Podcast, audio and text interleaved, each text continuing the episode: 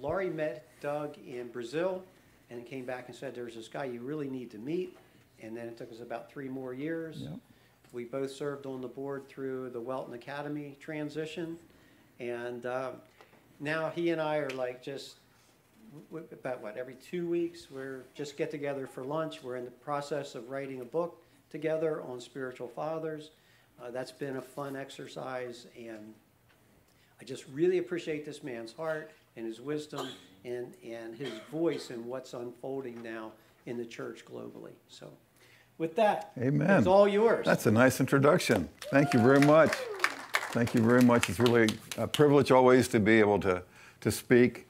I really wanted to stop for a moment and thank all the people that work behind the scenes, because, you know, I pastored for many years, and the people that really make all this work so that guys like me can get up and you know, yeah, do our thing.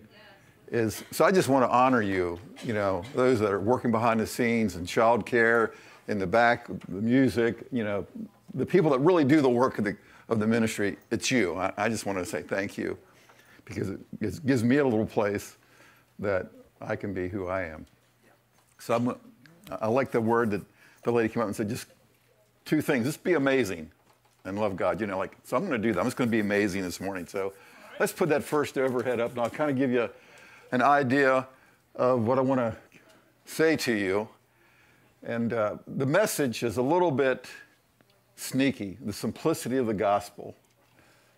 And the passage is, I'm afraid that as the serpent deceived Eve by his craftiness, your minds will be led astray from the simplicity and purity of the devotion of Christ. And last couple of years, as you know, I've retired from pastoring, I've thought, you know, had a lot of time to meditate, and looking at the last couple of years, like, man, what is the gospel? What is it to be a Christian? What, like, really, what is it about? And so, I wanted to develop a message that really kind of gives you the pillars of what it is to be a Christian, and what are those truths? What are those things that we can hold on to? You know, because when a flood comes in, you want something that's solid to hold on to as it, you know, as it happens. So I was thinking about last weekend, I was spending time with my grandson. He's 8 years old, and my youngest son got his BB gun out and says, let's teach Lewin how to shoot a BB gun. So we set some cans up against the bank, and we sat on the front porch, and, you know, we're shooting cans and having guy time. You know what that is? I don't know how you girls do that, but this is guy time stuff, you know, shooting cans. And so my Lewin is taking the gun, and he's like this. And I said, Lewin, you gotta look through the right eye, not your left eye. And I couldn't get him to understand that the left eye is not gonna work when you're holding it in your right hand. So it took him quite some time to teach him how to aim properly, and finally he did. He finally got him to close his eye, and he finally I said, you got to look down the sights, and you got to make sure that, you know, this is the mark that you want to hit. He finally got it sighted in, and glorious shooting new cans. We had a great time. Well, that's really kind of prophetic to, like, this message that I wanted to give this morning. Like, for instance, one of the biggest use of the word sin in Scripture is harmonia, and it means what? How many scholars out there know what that means?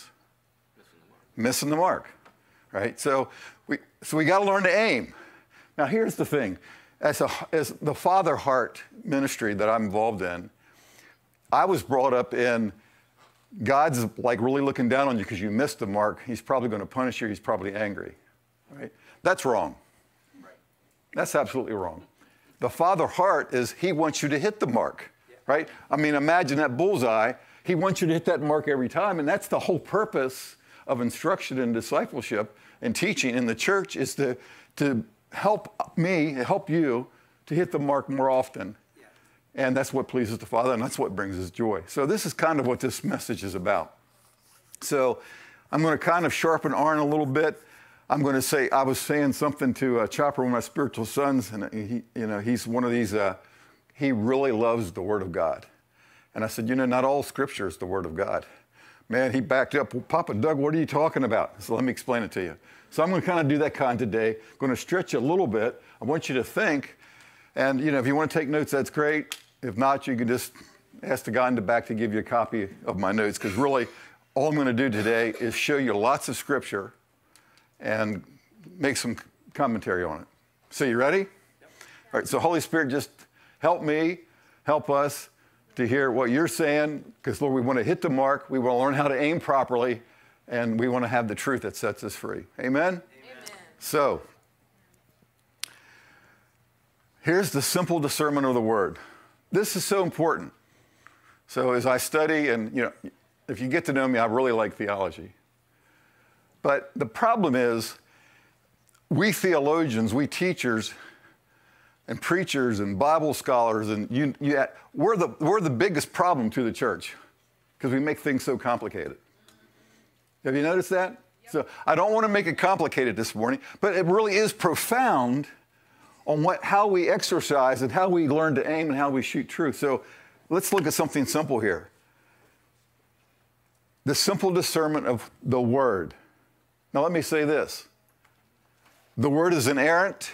The Word is infallible. The only one that's infallible and inerrant is a person, Jesus. In the beginning was the Word, and the Word was with God. The Word was God. He was in the beginning with God, and all things came into being through Him. And apart from Him, not even one thing came into being that had not come into being. In Him was life, and that life was the light of all mankind. Hallelujah. Yeah. And then John goes on, he says, and the Word became flesh and dwelt among us, and we saw His glory as the only Son from the Father, full of grace and truth. This is so incredible, church. The whole perspective of God Himself Almighty coming in humanity is one of the greatest truths and greatest glories that we can grab a hold of and understand. Now, let me sharpen Arn a little bit. Now, I am definitely a word person. I love the Word of God. But one of the problems in exegeting Scripture is we get confused on what the Word is. Because, you know, I hear this blank statement, I'm preaching the Word of God.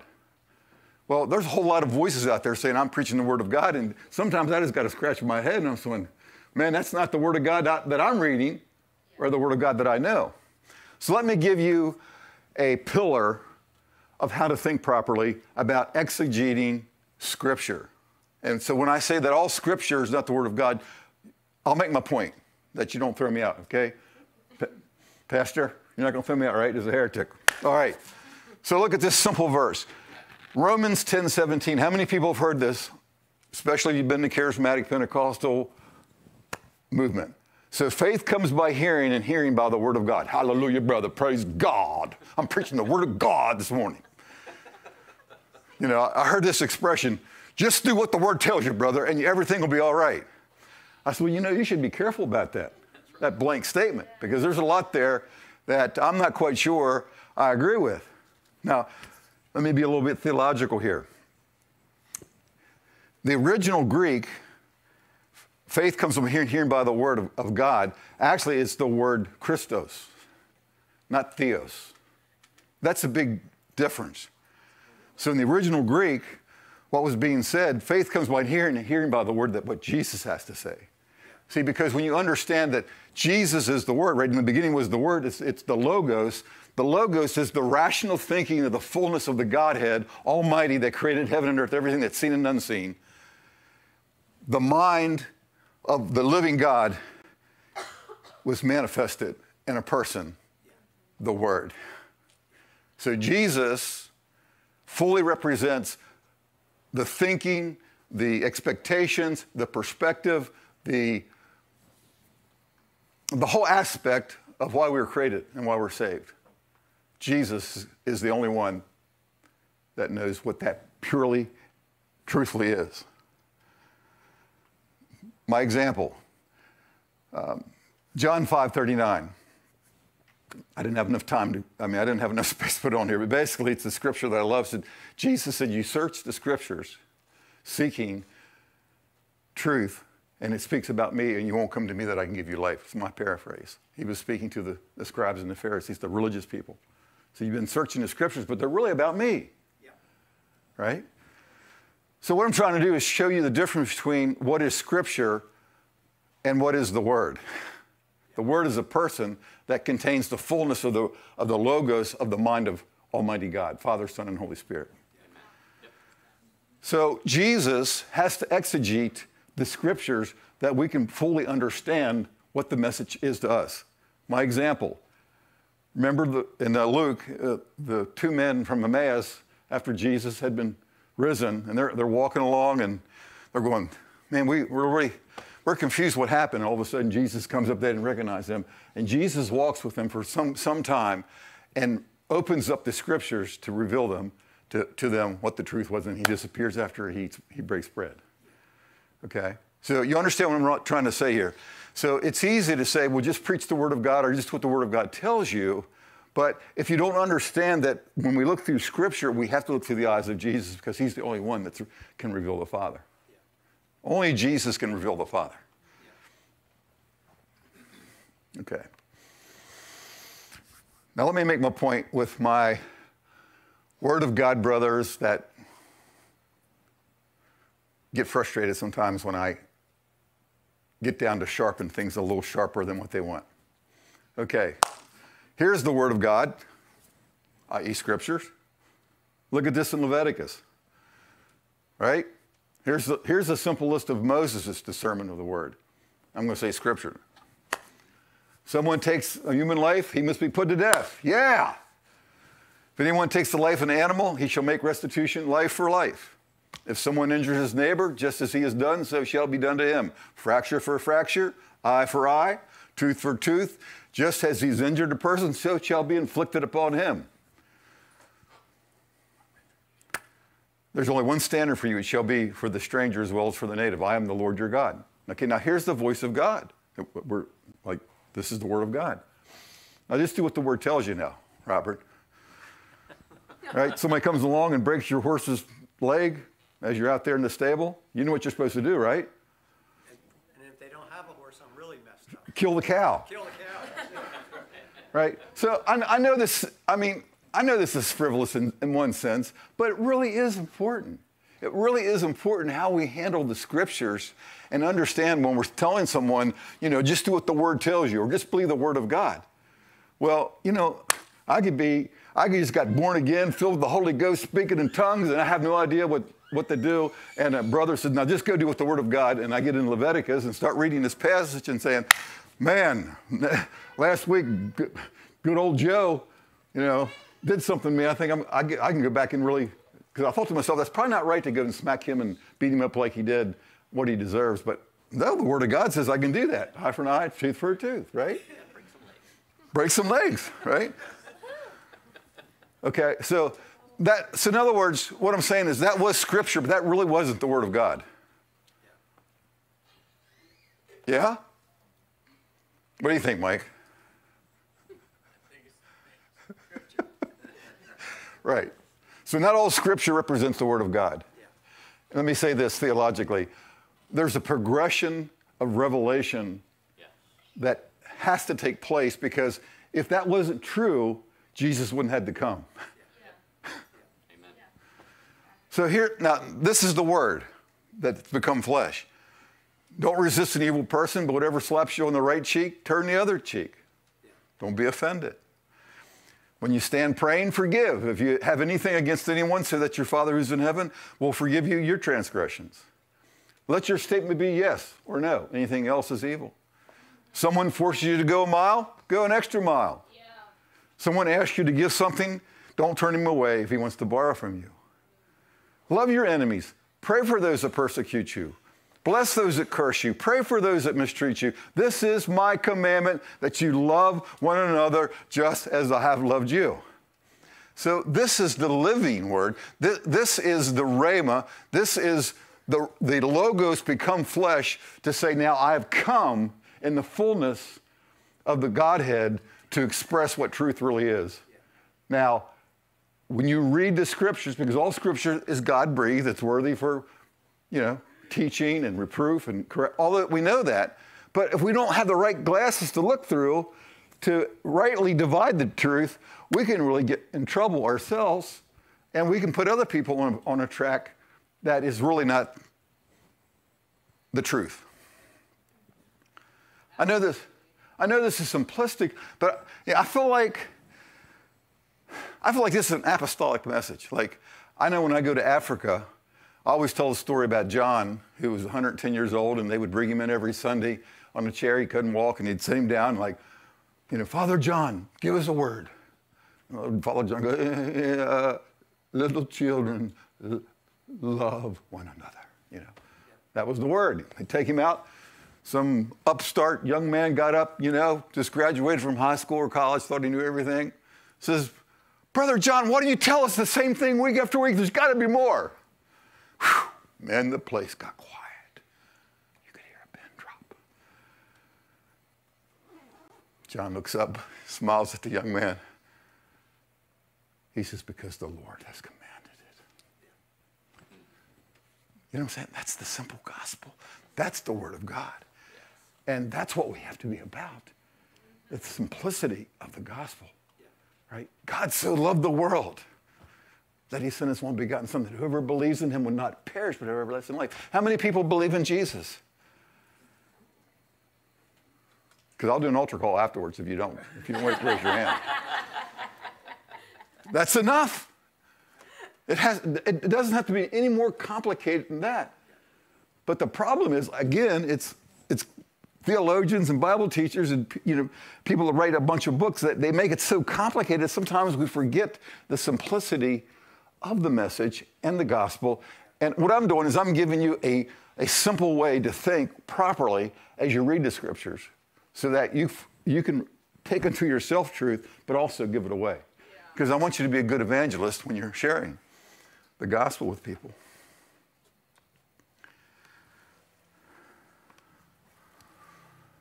So what is the simple gospel? How many people want to know? I think this is it. I think this is the foundation of the gospel. Therefore, since the children share in the flesh and blood, he himself likewise also partook of the same, so that through death he might destroy death, the one who had the power of death, that is the devil. Hallelujah. The gospel, the good news, is that Jesus has defeated death. I mean, that's good news. I mean, when you're talking to someone, it's not about, hey, do you know where you're going to go tonight if you would die? Well, heaven or hell? Where do you think you're going to go? Let me tell you the gospel. Well, you know, I'm not saying that's not true, but that's not really the gospel. The gospel is about life. Come on. Jesus has defeated the one who brings death. And I'm not only talking about one great day, by and by, you know, another 1,000 years from now, whenever we're going to all be raised from the dead. Hallelujah. I mean, I'm looking forward to that. But I'm talking about the life today. Today is the day of salvation. Today is the life that we have within us that we can give away to other people. And that's good news. You know, the big issue now about abortion. I've always been apolitical with my ministry because I've always preached the kingdom. Because there's some parts of some group I really agree with and some parts of the other group I agree with, and I don't agree with everybody. And not everybody agrees with me. But this is one thing we can agree on, like on this abortion, that life is precious for the baby and for the mother and for the sperm donor, for the mother and the father. Like, you know, the life that's in Jesus is for everyone. And that's what we should be about, is releasing life in every circumstance, not judging, but declaring the life that's in Jesus. I get excited about this, guys. I really do. I mean, it's like, calm down here. But I get so excited about the grandiose truth of this. That Jesus has defeated the devil. He's defeated death. I mean, last week I did a funeral for a guy my age. He just turned 70. Well, I got a couple more months. I got at least 10 months according to the biblical calendar, 310. So I got about 10 months guaranteed. Hallelujah. So I can get away with anything for at least 10 more months. Hallelujah. And I'm doing his funeral. I'm going to live to be 101, I promise. All right. And, you know, and I'm doing this funeral. And I had did this man's son's funeral 4 years ago. And he had overdosed. And so now I have the wife, the mother, and surviving sister and brother in the family. And like, what am I going to say to comfort them? I'm in the agony and the pain. And all I could tell them is what I'm telling you right now. Yeah. This is what I do know. They're alive. Yeah. Because Jesus has defeated death. That's all I know. That's all I can comfort you with, because I know I don't have enough fancy words to take the pain from, but I can tell you this right now. They're dancing in heaven. They're alive. Yeah. Because Jesus defeated death. Right. Yeah.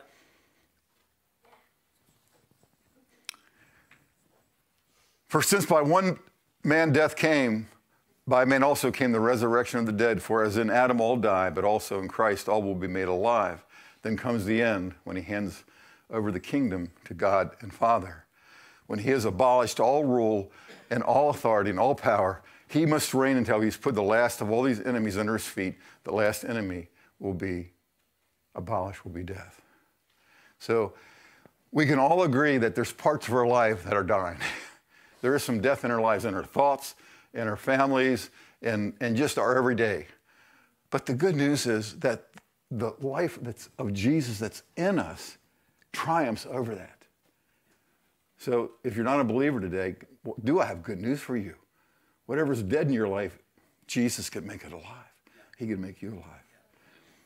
Now, theologically, I got to get my good theology in here. This is so important for you to understand about your relationship with Jesus, about the incarnation, about him becoming flesh, about him defeating death. There's a phrase in the early fathers, they said this constantly to try to help people understand what salvation was all about. And they said, what is not assumed is not healed. Anybody ever heard that? What is not assumed, I mean, to be completely taken in. What happened when Jesus became incarnate, he assumed all of humanity's problems, conflicts, and even their design on how they think, how they operate, the emotions, everything that we encounter in our humanity, Jesus encountered from the moment of conception, till his last breath, and he died. And he descended into hell and defeated death, hell, and the grave. Jesus experienced all of the frailty, all of the struggle, all of the challenges of what you and I go through. That's what Hebrews says. We have a high priest that we can't come to, you know, when we have problems. He's been tempted in all ways, yet without sin. Yeah. But that's really good news, because what this means is that Jesus is a person. He's just not some God sitting up on a big throne somewhere. Yes, he's Lord of Lords, King of Kings, and we should be worshiping and bowing and throwing our crowns and being with the angels saying, holy, holy, holy. But there's another aspect of Jesus in his humanity, that when he resurrected and ascended back and he's sitting at the right hand of God, he's still a person. With person thoughts, with human conflicts. He understands what it is to be abandoned. He knows what it is to lose someone he loves. He knows what it is to have to resist, not to turn the other cheek, because he could have called down 10,000 legions of angels. He struggled with every aspect of our lives, and he defeated them. That's what death is. He defeated death. So everything that's going on in your life, good, bad, and ugly, Jesus can say, I understand.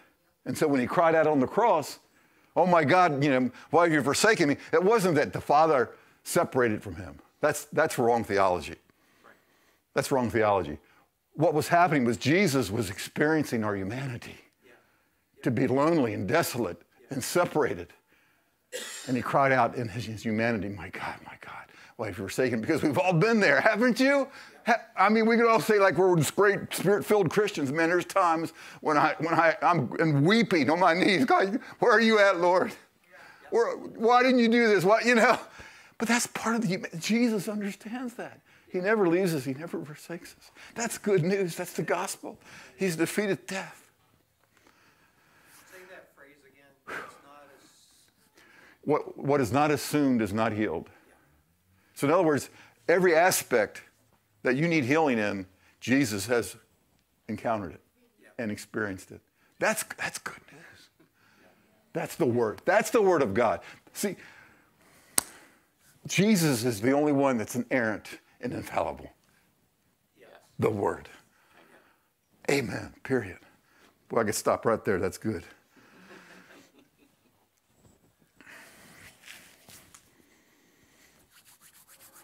Okay. A simple promise for eternal life. God so loved the world, we said that John 3:16 will not perish. 1 John 5:11 and 12, I love this. And the testimony is this, that God has given us eternal life, and this life is in His Son. He who has the Son has life. He who does not have the Son of God does not have life. It's this simple. It's not about being perfect. It's not about trying to please God. It's not trying to say, well, God won't love me until I hit the mark every time. It's about stepping into Him who is life. If I could give you a picture of eternal life, and it's a circle, and Jesus in the center, because see, only He who is immortal can give you immortality. You can't work it up. You can't earn it. You can't figure it out. You can't find it on your own. It's in a person. Right? That's why in Timothy says, but now it's been revealed by the appearing of our Savior, Jesus Christ, who abolished death and brought life and immortality to light through the gospel. Through the gospel. And that word there in the Greek actually means it will never corrupt. Like if I had a nice banana just came off the banana tree and it'd be nice and yellow and sweet, and I could peel it and eat it, it'd be so juicy and yummy, right? I throw it out in the heat for 2 hours and I come back, what is it? It's ugly and brown and corrupted. This is eternal life. You never are thrown out to get ugly and brown and have no flavor. You remain full of life. That's the gospel. Jesus defeated death. There is no longer corruption, but you have to step in the circle. Right? I wish that you all were not saved, actually, this morning, because I'd have you all come and say, all right, how many people want salvation? Get in the circle with me. How many people want eternal life? Get in the circle with me. Because you can't have immortality unless you're in the circle with me and Jesus. It's your choice. Do you want death or do you want life? Yeah. Yep. I mean, that's good news. This is good news. And I'm telling you, it's so fun being an evangelist and in places where they don't know Jesus, and I can express the gospel like this. Everybody comes running because I don't have to use fear to manipulate people. I get so tired of people using fear to manipulate people to come to the altar. Yeah. You know, we're called to put something into people, not to take something out. Yeah. Yeah. Oh, man. We're called to put something into people, not take it out. I call that the theology of displacement, but that's what Jesus does. He comes into our life and displaces death because He's defeated death. There is no death in Him. There is none. There's no death in Jesus. If you're in the circle with Jesus, there is no death. There is no corruption. There's only life and life abundantly. Amen. That's what the world needs to know. Shikarabasanda. Come on, Jesus.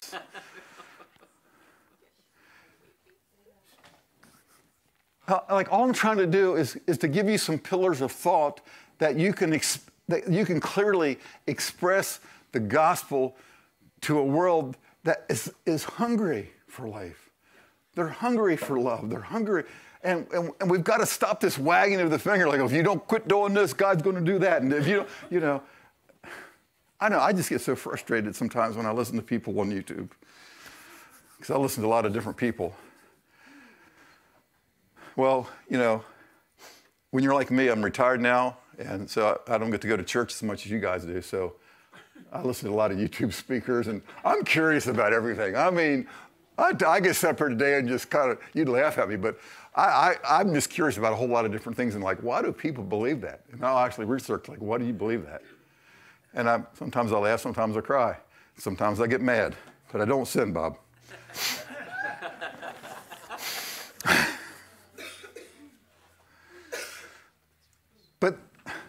That's the promise. You know, when someone says, well, you just recited John 3:16, what does that mean to believe in Jesus? And what does it mean to be eternal life? I mean, we're supposed to know that. We've been Christians for how many years? But if you're talking to someone that doesn't have a background, you've got to be able to explain that. Yeah. So, well, let me describe it to you. There's a circle. Everything outside that circle is dead. Everything that's in circle is life, and Jesus is the only one that's got it. If you want life eternally, if you want to be immortal, you have to step in the circle with Jesus because he died. Come on, that's easy enough, right? Yep. I've shared that many times on outreach. Oh, Lord.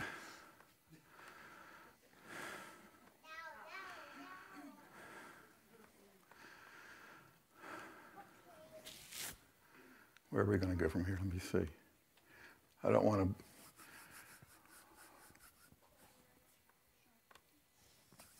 Here we go. Let me talk about this a little bit, too. Simple prayer for salvation.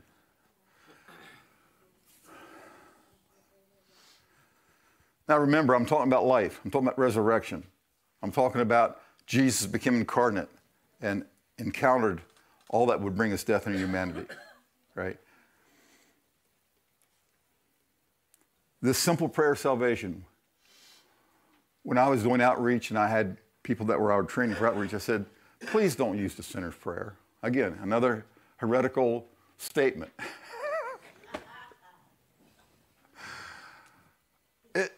People already know they're sinners. They need good news. They need to know that they can be delivered from what's killing them, which is sin.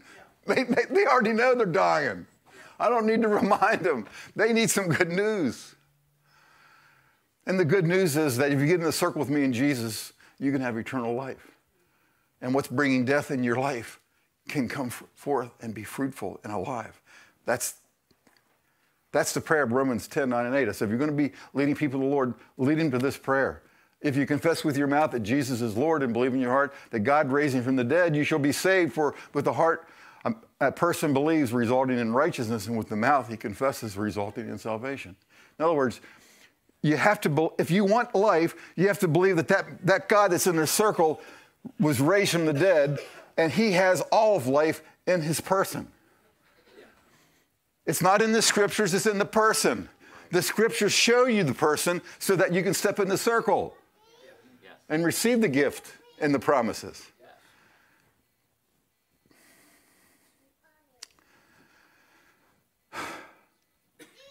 I love this one too. John 16:8-11. And Jesus is ready to leave, and here's another pillar. I really want you to get this pillar, guys, all right? This is so packed with good theology. Jesus telling disciples, when he, the Holy Spirit, comes, he will convict the world.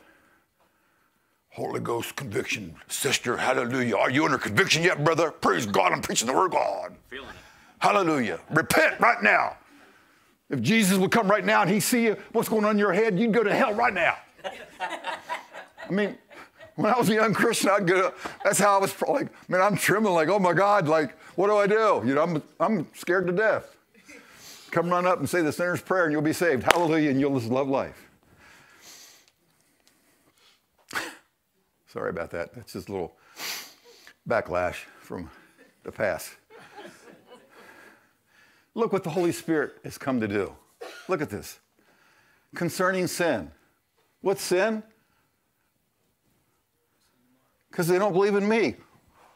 Well, why would that be sin? Because... the sin is rejecting him. That means you're not in a circle. Yeah. And all you have to look forward to is death. Yeah. Who wants that? How many people want death? Raise your hands. How many people want life? All right, come in the circle. Get in with me. You see, that's what the Holy Spirit does. Because he's the administrator of the Father. The Father loves you and has so much passion for you as his children. And the Holy Spirit is the administrator of the Father's kingdom. What's the second thing? Concerning righteousness. Righteousness, because I go to the Father, no longer you will see me. What's that mean? He resurrected. You're not going to. That's what right. That's what being right with God is, understanding that He's defeated death. That's why you say the prayer in Romans 10, 9, and 10. If you confess with your mouth Jesus is Lord and believe in your heart that He's been raised from the dead, you'll be saved. You're in the circle. Hallelujah. That's what righteousness is. It's not about your right doing. It's what He's done right. Yeah. Mm-hmm. Yeah. And He's defeated death.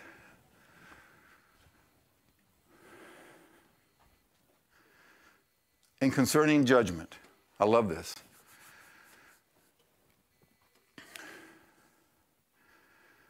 Because the ruler of this world has been judged. And that word means to be pulled out and called into question. Jesus expires his last breath. He's experienced and encountered all the frailty and death and sickness that humanity can have. And he's in hell. And I'm not quite sure. I know he spoke good news to those, the captives, but I can tell you one thing. He told the devil, come here with me. See, the devil was called into question, and he was the one that was defeated. Yeah. Jesus defeated Satan, who had the power over death. Yeah. That's judgment. Judgment's not about the wagging finger of you or saying, you've missed the mark again, girl. No treats for you today.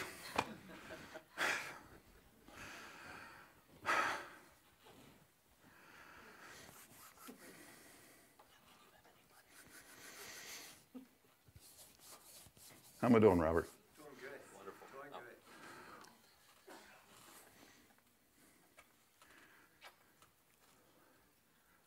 I know I call this message the simplicity of Christianity, but it should be simple enough that we can understand the foundations or the pillars of what we believe. And that's really all I'm doing today, is trying to give you some tools to help you think about what you receive and what you can give away. Let's see if I can get one more out of here. Here we go. I'll end with this one because I got a couple more, but I think I'm going to end with this one. A simple rule of judgment.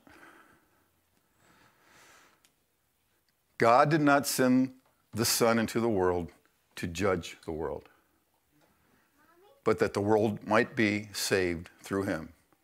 Of course, everyone at this house knows what Zozo is. Here again, that's that word kreno.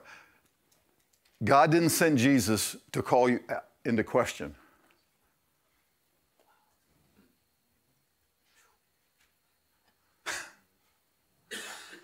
And that's what we've been taught most of our life. Yeah. Yeah. That you're being called into question. You're being called into the principal's office. Let me tell you this. At the Passover, when the covenant people are coming out of Egypt and they're told to put the blood on the doorpost and the side post because the angel of death is going to pass over. Let me ask you a question.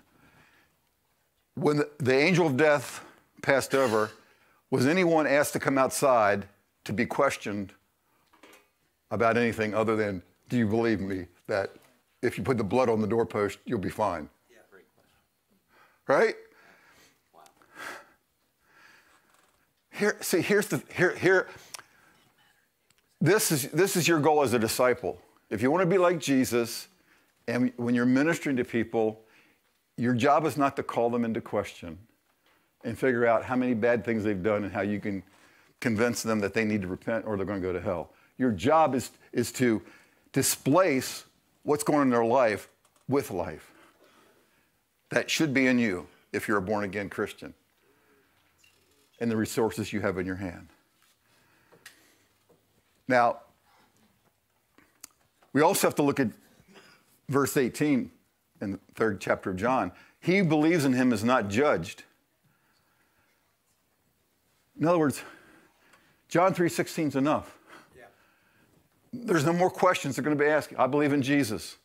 I believe I'm going to have eternal life. No matter how deep your spiritual knowledge is or your doctrine or theology, the simplicity of that one truth is enough. And he'll never call you into question to say, well, now, let me make sure you really got this down. Do you believe? Yes, I believe. Here's the other side of it. But he who does not believe has already been called into question because he has not believed in the name of the only begotten Son of God. Now, what was sin? Missing the mark. But what was sin? When the Holy Spirit comes into the world, what was sin? They don't believe in me.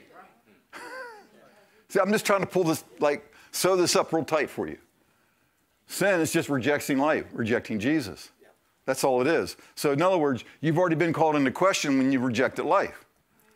So if I say you want to come in the circle and I've done explained to this and you say no, well, then you've already been called into questions because you already answered your own question. I reject life.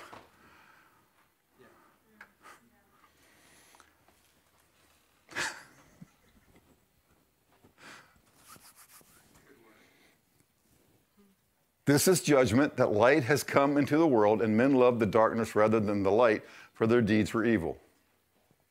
So it's that simple. If you're going to be sharing the faith, if you just take some of these basic ideas I'm giving you today and to say, this is the Word of God, it's a person, he defeated death. If you'll step in the circle with him, he's the only one that has immortality because only God's immortal, you're not. If you'll step in the circle with him, he'll breathe upon you, and you'll be born again, right? That's what being born again is, right?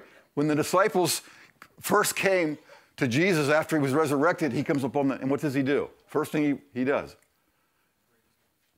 He didn't say, let me ask you guys a bunch of questions. Why did you forsake me? Why did you leave me? Why didn't you do this? Why didn't you? No. He comes on and he goes, receive the Holy Spirit. See, the life that the Father breathed in Adam from the very beginning, now was breathed back into them. Yeah. By one man came death, by the other man came life. He came a spirit-giving being. Yeah. Okay. Does this make sense? Yes. Will you think about it and use it? And when you share the gospel with some people, when you think about Scripture, when you think about life and death, when you think about what is the gospel, think about these things. Now, I know that's a lot of Scripture. If you guys want to ask the powers to be in the back, feel free to email this out to anybody that wants it. So that's really my heart is let's understand the simple message, but let's keep the message the message. Let's keep it straight. Let's keep it in the circle where it belongs, so that we can encounter more of his life day by day. So, Holy Spirit, thank you. Yes. I've really enjoyed myself. Thanks for giving me the opportunity to share the scriptures that reveal the word. And I just ask your blessings to be upon the house and all the people that are here today, especially on these young people. I'm really glad the young people are here today, because they've heard so much about religion that they're kind of, you know, they're not that excited. But I want them to get excited about you, because you're the only one that has life, true life. And so I thank you, Lord. And perchance, Lord, if there's someone here that's really never made that commitment to step in the circle, I just pray that they'd make that decision today and step in the circle with Jesus, where there's abundant life. For it's in his name I pray. In the Father's love. Amen. Amen. Thanks, guys.